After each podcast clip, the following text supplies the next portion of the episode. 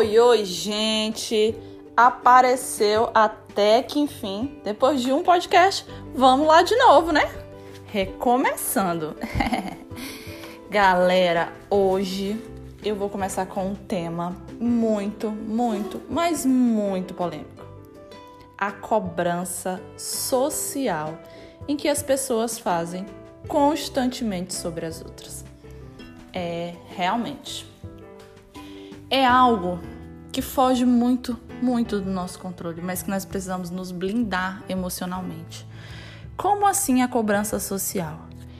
Hoje as pessoas colocam um padrão na nossa vida. Né? A gente nasce, a gente cresce, a gente estuda, depois que estuda, faz uma faculdade, depois que faz uma faculdade, você casa e depois tem filhos e tem netos e por aí acaba. Padronizam a vida como se isso fosse realmente o correto e tudo que fugisse disso não fosse o certo a se fazer. E geralmente rotulam quem não está de acordo com esse padrão como errado, né? Colocam aí a faculdade elitizada como a prioridade, que são essas faculdades mais é, populares, assim, é, elitizadas, né? Que são a, faculdade de medicina, direito, engenharia, são as faculdades que são bem mais vistas sobre o olhar da sociedade. O que não desvaloriza ou desmerece as outras faculdades, porque nós precisamos de todas as funções que nós executamos cotidianamente. Então, é, é muito complicado olhar essa perspectiva pelo lado de fora, como se a nossa vida seguisse realmente esse padrão e as pessoas condenam e olham com olhares julgadores para aquilo que a gente quer fazer diferente. Como por exemplo, ah, a pessoa acabou o ensino médio, mas não quer fazer uma faculdade, quer empreender. E as pessoas olham, meu Deus, aquela pessoa terminou o ensino médio, não vai estudar, não vai fazer nada. É como se ela não fizesse nada pelo fato de ela estar tá empreendendo e não estudando. Como se só estudar fosse o correto. É claro que para a gente empreender, a gente precisa estudar em várias áreas aí para conseguir fazer um negócio acontecer.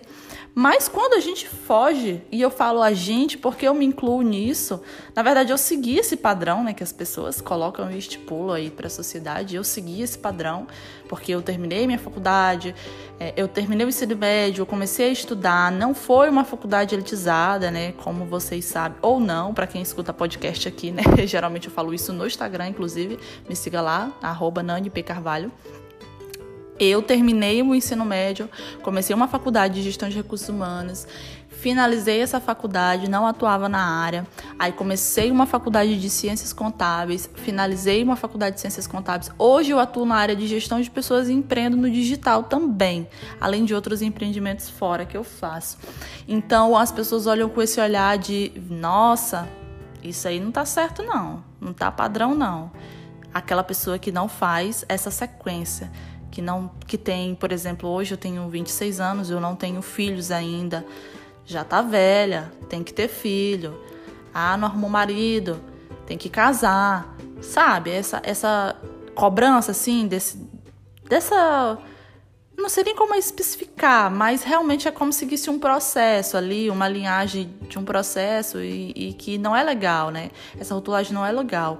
Então, eu, quando eu vejo as pessoas que fogem dessa curva aí do padrão social, eu estimulo muito essa pessoa a não desistir dos seus sonhos, porque o que mais faz com essa cobrança é derrubar aquela pessoa que pensa em empreender e que por muito tempo fica com aquele medo de, ai, mas eu não fiz nenhuma faculdade, se não der certo. Cara, se não der certo, você vai lá e tenta de novo.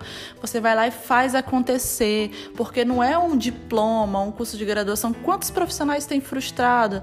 Que fez uma graduação, mas não gosta daquilo, exerce uma profissão, mas não gosta de exercer aquela profissão, só exerce aquilo ou só fez aquela faculdade porque a família queria que fizesse e para seguir realmente os gostos da família foi lá e fez. Né?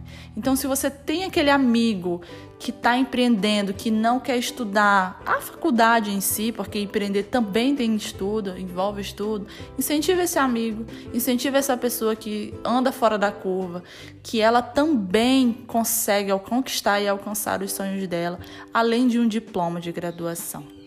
E é isso, para não ficar tão longo aqui, né? Como esse é o primeiro de novo. Não é o primeiro, é o nosso segundo podcast aqui do nosso canal do, de podcast. Então, vou deixar esse recadinho aí para vocês. Incentive aquele amigo que está empreendendo, que começou lá do zero, que está conquistando aí o seu espaço, não só através de um diploma, mas através do próprio seu esforço e dedicação no que vai empreender. Até o próximo e me siga lá no Instagram para você ficar sempre por dentro do que eu tô postando por lá. Lá é o, o mais ativo. Então segue lá para você não perder nada.